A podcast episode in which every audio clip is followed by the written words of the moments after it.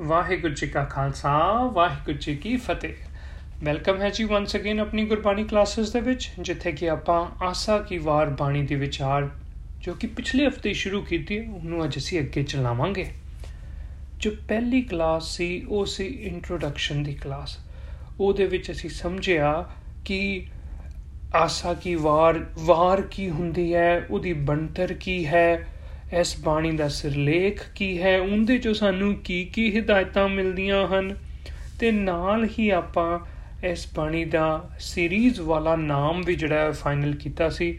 ਉਹ ਅਸੀਂ ਇਹਨੂੰ ਕਹਿ ਰਹੇ ਹਾਂ ਸਟੈਪ ਅਪ ਸੀਰੀਜ਼ ਤੇ ਸਟੈਪ ਅਪ ਦਾ ਮਤਲਬ ਹੈ ਕਿ ਜੀਵਨ ਦੇ ਵਿੱਚ ਇੱਕ ਬਦਲਾਵ, ਇੱਕ ਚੜ੍ਹਤ ਆਏਗੀ। ਜਿੱਦਾਂ ਪੌੜੀਆਂ ਨੇ, ਪੌੜੀਆਂ ਚੜ੍ਹਦੀਆਂ ਆਪਾਂ ਉੱਪਰ ਉਦਾਂ ਹੀ ਸਾਡਾ ਜੀਵਨ ਜਿਹੜਾ ਹੈ, ਉਹ ਉੱਚਾ ਹੋਏਗਾ। ਇਸ ਬਾਣੀ ਦੇ ਮਿਲਦੇ ਗਿਆਨ ਨੂੰ ਸਮਝ ਕੇ। ਸੋ ਆਓ ਜੀ, ਹੁਣ ਫਿਰ ਬਾਣੀ ਦੇ ਗਿਆਨ ਨੂੰ ਆਪਾਂ ਲਈਏ। ਅੱਜ ਸ਼ੁਰੂ ਕਰਦੇ ਹਾਂ ਉਸ ਬਾਣੀ ਦੇ ਵਿਚਾਰ। ਤੇ ਯਾਦ ਆ ਤੁਹਾਨੂੰ, ਵਾਰ ਜਿਹੜੀ ਹੈ ਉਹਦਾ ਮੂਲ ਰੂਪ ਕੀ ਹੁੰਦਾ? ਪੌੜੀਆਂ ਦਾ ਸੰਗ੍ਰਹਿ। ਤੇ ਪੌੜੀਆਂ ਦੇ ਨਾਲ ਫਿਰ ਸ਼ਲੋਕ ਜਿਹੜੇ ਐਡ ਕੀਤੇ, ਗੁਰੂ ਨਾਨਕ ਪਾਤਸ਼ਾਹ ਨੇ ਇੱਕ ਨਵੀਂ ਰੀਤ ਚਲਾਈ, ਆਪਾਂ ਨੂੰ ਪਤਾ ਚੱਲਿਆ ਤੇ ਗੁਰ ਪੰਜਮ ਪਾਤਸ਼ਾਹ ਜੀ ਮਹਾਰਾਜ ਜੀ ਨੇ ਕੰਟੀਨਿਊ ਕੀਤਾ ਉਹਨੂੰ। ਆਓ ਸ਼ੁਰੂ ਕਰੀਏ ਇਸ ਬਾਣੀ ਨੂੰ ਤੇ ਦੇਖਦੇ ਹਾਂ ਕਿ ਪਹਿਲਾ ਸ਼ਲੋਕ ਕੀ ਹੈ ਸੋ ਪਹਿਲੀ ਪੌੜੀ ਦੇ ਨਾਲ ਤਿੰਨ ਸ਼ਲੋਕ ਨੇ, ਪਹਿਲਾ ਸ਼ਲੋਕ।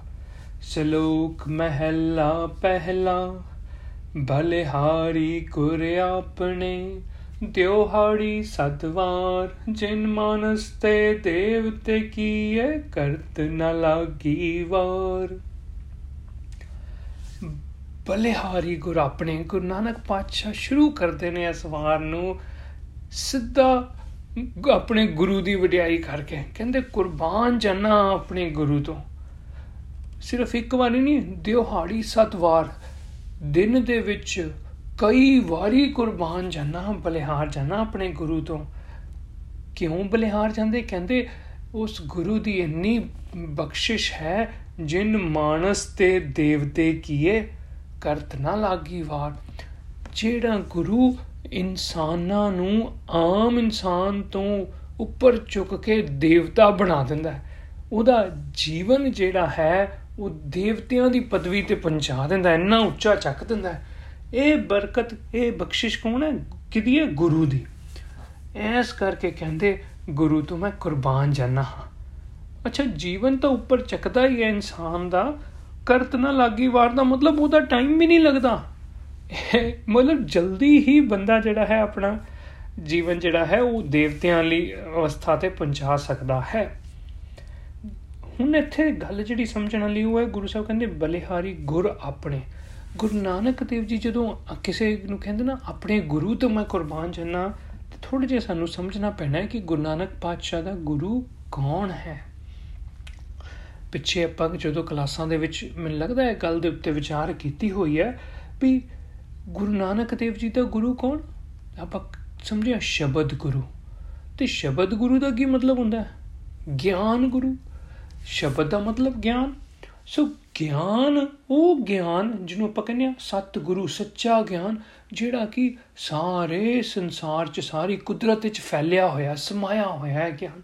ਸੋ ਕੁਦਰਤ ਤੋਂ ਮਿਲਦਾ ਹੋਇਆ ਗਿਆਨ ਨੇਚਰ ਐਜ਼ ਅ ਟੀਚਰ ਦੇ ਕਨਸੈਪਟ ਨੂੰ ਆਪਾਂ ਸਮਝਿਆ ਸੀ, ਉਹ ਜਿਹੜਾ ਕੁਦਰਤੀ ਗਿਆਨ ਹੈ, ਉਹ ਹੈ ਸਤਗੁਰ।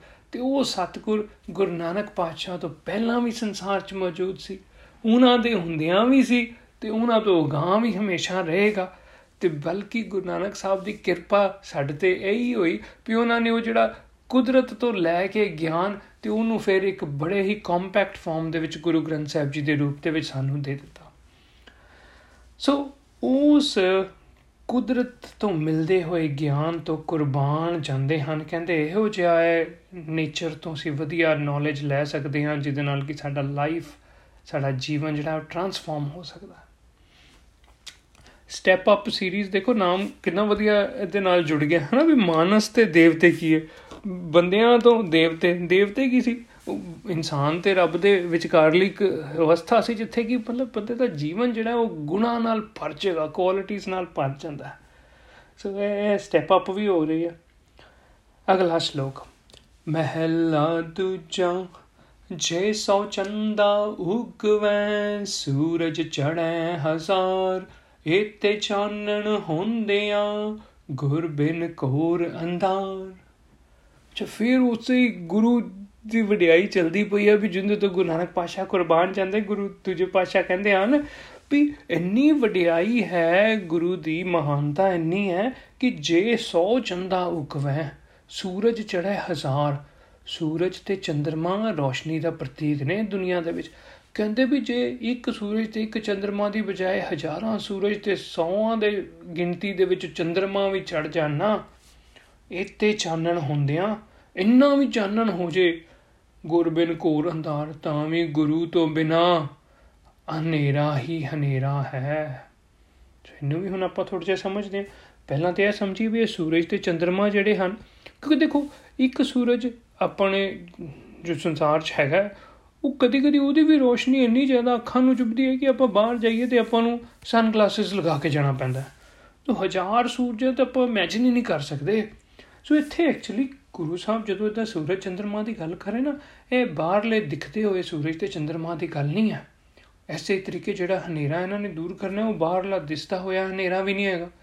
ਇਹ ਸਾਡੇ ਅੰਦਰ ਦੇ ਚਾਨਣ ਤੇ ਅੰਦਰ ਦੇ ਹਨੇਰੇ ਦੀ ਗੱਲ ਹੋ ਰਹੀ ਹੈ।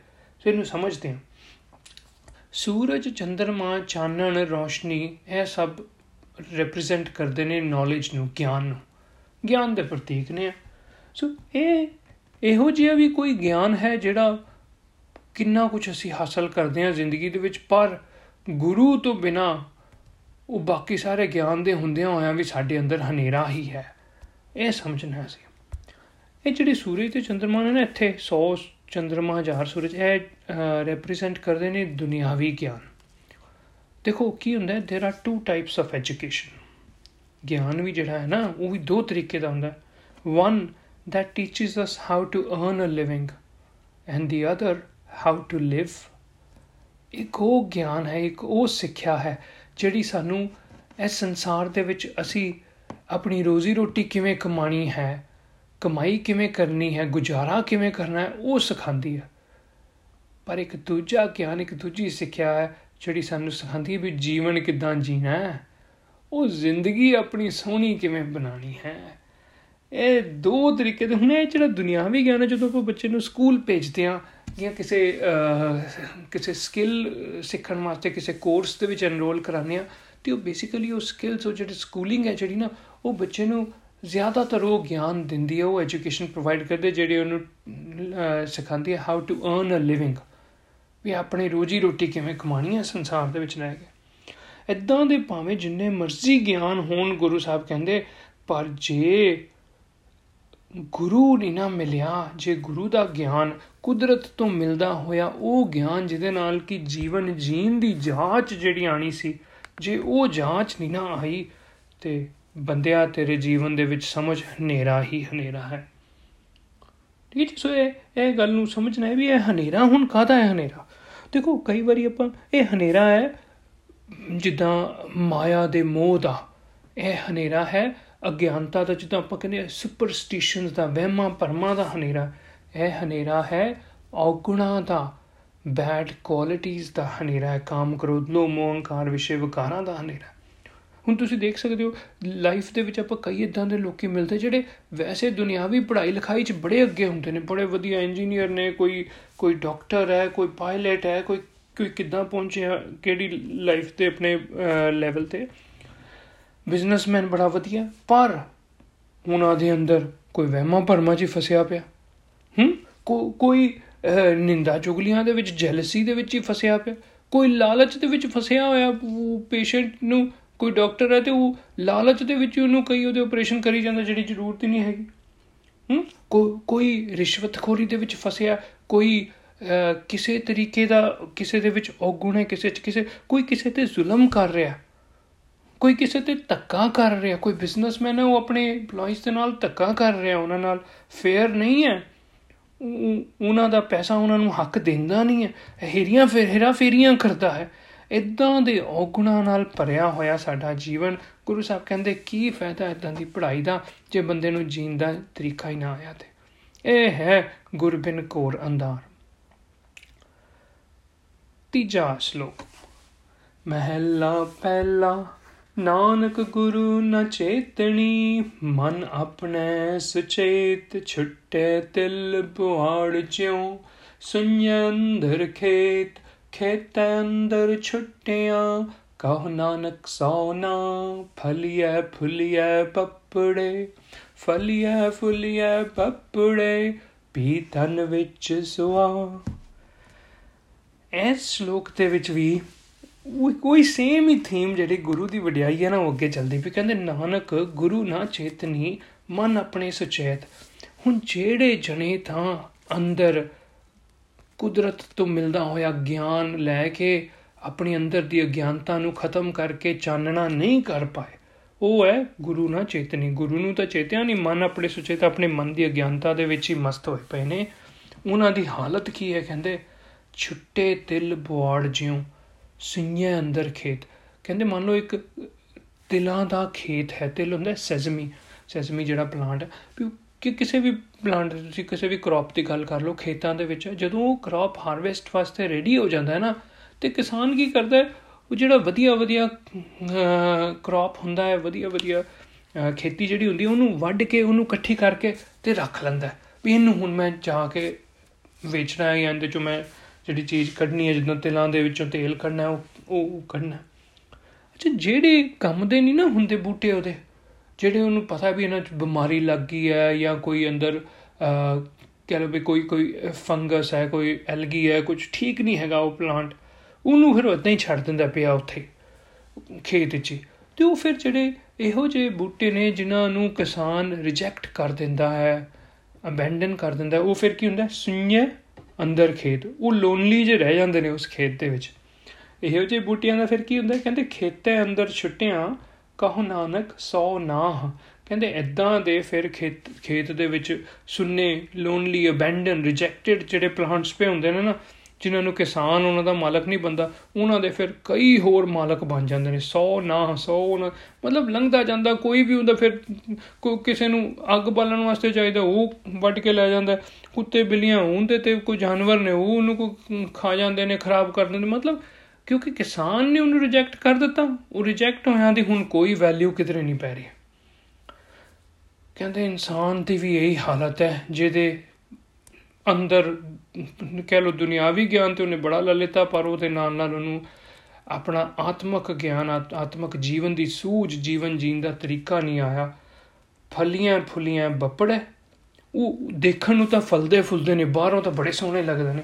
ਭੀ ਤਨ ਵਿੱਚ ਸਵਾ, ਪਰ ਅੰਦਰੋਂ ਉਹਨਾਂ ਦੇ ਸਵਾ ਅੰਦਰ ਸੜੇ ਪੈਂਦਰੋਂ ਹੌਲੋ ਨੇ।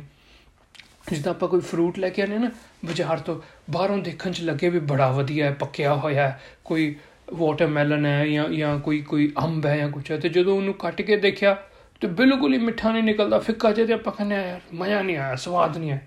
ਇਦਾਂ ਦੀ ਜ਼ਿੰਦਗੀ ਬੰਦੇ ਦੀ ਹੋ ਜਾਂਦੀ ਹੈ ਜੇ ਗੁਰੂ ਦਾ ਗਿਆਨ ਨਾ ਸਾਨੂੰ ਮਿਲੇ ਤਾਂ। ਸਵੇ ਜਿਹੜੇ ਤਿੰਨ ਸ਼ਲੋਕ ਆਏ ਨੇ ਨਾ ਇਸ ਪਹਿਲੀ ਪੌੜੀ ਦੇ ਨਾਲ, ਇਹਨਾਂ ਦਾ ਜੋ ਕਾਮਨ ਥੀਮ ਹੈ, ਜੋ ਆਪਸੀ ਸਾਂਝ ਹੈ, ਉਹ ਹੈ ਗੁਰੂ ਦੀ ਮਹਾਨਤਾ, ਗਿਆਨ ਗੁਰੂ ਦੀ ਵਡਿਆਈ ਦੇ ਉੱਤੇ। ਔਰ ਐਸੇ ਹੀ ਥੀਮ ਨੂੰ ਸਮਰਾਈਜ਼ ਕਰਨ ਵਾਸਤੇ ਇੱਕ ਬੜਾ ਸੋਹਣਾ ਸ਼ਬਦ ਮੇਰੇ ਸਾਹਮਣੇ ਆਇਆ। ਕੁਝ ਦਿਨ ਪਹਿਲਾਂ ਗੁਰਦੁਆਰੇ ਬੈਠਾ ਕੀਰਤਨ ਸੁਣ ਰਿਹਾ ਸੀ ਤੇ ਉਹ ਸ਼ਬਦ ਹੈ, ਮੁਕਤ ਭੁਗਤ ਜੁਗਤ ਤੇਰੀ ਸੇਵਾ, ਜਿਸ ਤੂੰ ਆਪ ਕਰਾਏ। ਤੇ ਉਹ ਸ਼ੁਰੂ ਹੁੰਦਾ ਹੈ, ਪਾਰ ਬ੍ਰਹਮ ਪਰਮੇਸ਼ਰ ਸਤਗੁਰ ਆਪੇ ਕਰਨੇ ਹਾਰਾ। ਵੀ ਸਤਗੁਰੂ ਦੀ ਬਖਸ਼ਿਸ਼ ਗੁਰੂ ਗ੍ਰੰਥ ਸਾਹਿਬ ਬੜੀ ਥਾਵੇਂ ਹੈ ਕਹਿੰਦੇ ਵੀ ਸਤਗੁਰੂ ਦੀ ਬਖਸ਼ਿਸ਼ ਨਾਲ ਇਨਸਾਨ ਦੀ ਜ਼ਿੰਦਗੀ 'ਚ ਤਿੰਨੋਂ ਚੀਜ਼ਾਂ ਪ੍ਰਾਪਤ ਹੋ ਜਾਂਦੀਆਂ। ਮੁਕਤ, ਯਾਨੀ ਕਿ ਖਲਾਸੀ, ਮੁਕਤੀ ਕਿਨਾਂ ਤੋਂ? ਮਾਇਆ ਦੇ ਬੰਧਨਾਂ ਤੋਂ, ਵਿਕਾਰਾਂ ਤੋਂ, ਕਾਮ ਕਰੋਲੋ, ਮੋਹ, ਹੰਕਾਰ ਜੈਲਸੀ ਗਰੀਡ ਉਹ ਸਾਰੀਆਂ ਚੀਜ਼ਾਂ ਤੋਂ। ਦੂਜਾ ਹੈ ਭੁਗਤ। ਭੁਗਤ ਹੁੰਦਾ ਹੈ ਖੁਸ਼ੀ ਸੈਟੀਸਫੈਕਸ਼ਨ ਪੀਸ ਆਫ ਮਾਈਂਡ ਕਦੀ ਕਦੀ ਕੀ ਹੁੰਦਾ ਹੈ ਕਿ ਸਾਨੂੰ ਸਾਰਾ ਕੁਝ ਜ਼ਿੰਦਗੀ 'ਚ ਹੁੰਦਿਆਂ ਹੋਇਆਂ ਵੀ ਪੀਸ ਆਫ ਮਾਈਂਡ ਨਹੀਂ ਹੁੰਦਾ। ਹਰ ਟਾਈਮ ਜਲਨ ਲੱਗੀ ਰਹਿੰਦੀ, ਸੋ ਉਹਦੇ ਤੋਂ ਵੀ ਬਚਾਅ ਹੋ ਜਾਂਦਾ ਹੈ। ਤੇ ਤੀਸਰਾ ਹੈ ਜੁਗਤ ਜੁਗਤ ਯਾਨੀ ਕਿ ਲਾਈਫ ਸਟਾਈਲ ਜੀਵਨ ਜਾਂਚ। ਜੀਵਨ ਨੂੰ ਜੀਣਾ ਕਿੱਦਾਂ ਹੈ? ਆਪਣੀ ਰਿਸਪੌਂਸਿਬਿਲਿਟੀਆਂ ਪ੍ਰਤੀ ਅਵੇਅਰਨੈਸ ਵੀ ਹੋਏ, ਪਰ ਲਾਈਫ ਦੇ ਵਿੱਚ ਇਦਾਂ ਜੀਵੀਏ ਕਿ ਹਰ ਟਾਈਮ ਖੁਸ਼ੀ ਖੇੜਾ ਵੀ ਚੱਲ ਕੇ। ਬਸ ਇਹ ਚੀਜ਼ ਜਿਹੜੀ ਹੈ ਗੁਰੂ ਦੀ ਵਡਿਆਈ ਇੰਤੀ ਥੀਮ ਤੋਂ ਗੁਰੂ ਨਾਨਕ ਪਾਤਸ਼ਾਹ ਸ਼ੁਰੂ ਕਰਦੇ ਹਨ ਇਸ ਬਾਣੀ ਦੇ ਵਿਚਾਰ ਇੱਕ ਤਰ੍ਹਾਂ ਸਮਝ ਲਓ ਵੀ ਆਪਣੇ ਗੁਰੂ ਨੂੰ ਨਮਸਕਾਰ ਕਰਕੇ ਸਟਾਰਟ ਕਰਦੇ ਹਨ ਤੇ ਐਸੇ ਹੀ ਤਰੀਕੇ ਹੁਣ ਆਪਾਂ ਫਿਰ ਅਗਲੀ ਕਲਾਸ ਦੇ ਵਿੱਚ ਸਮਝਦੇ ਹਾਂ। ਪਹਿਲੀ ਪੌੜੀ ਚ ਗੁਰੂ ਸਾਹਿਬ ਸਾਨੂੰ ਕੀ ਸਿੱਖਿਆ ਦਿੰਦੇ ਹਨ? ਇੱਥੇ ਹੀ ਸਮਾਪਤੀ ਹੈ ਜੀ। ਵਾਹਿਗੁਰੂ ਜੀ ਕਾ ਖਾਲਸਾ, ਵਾਹਿਗੁਰੂ ਜੀ ਕੀ ਫਤਿਹ।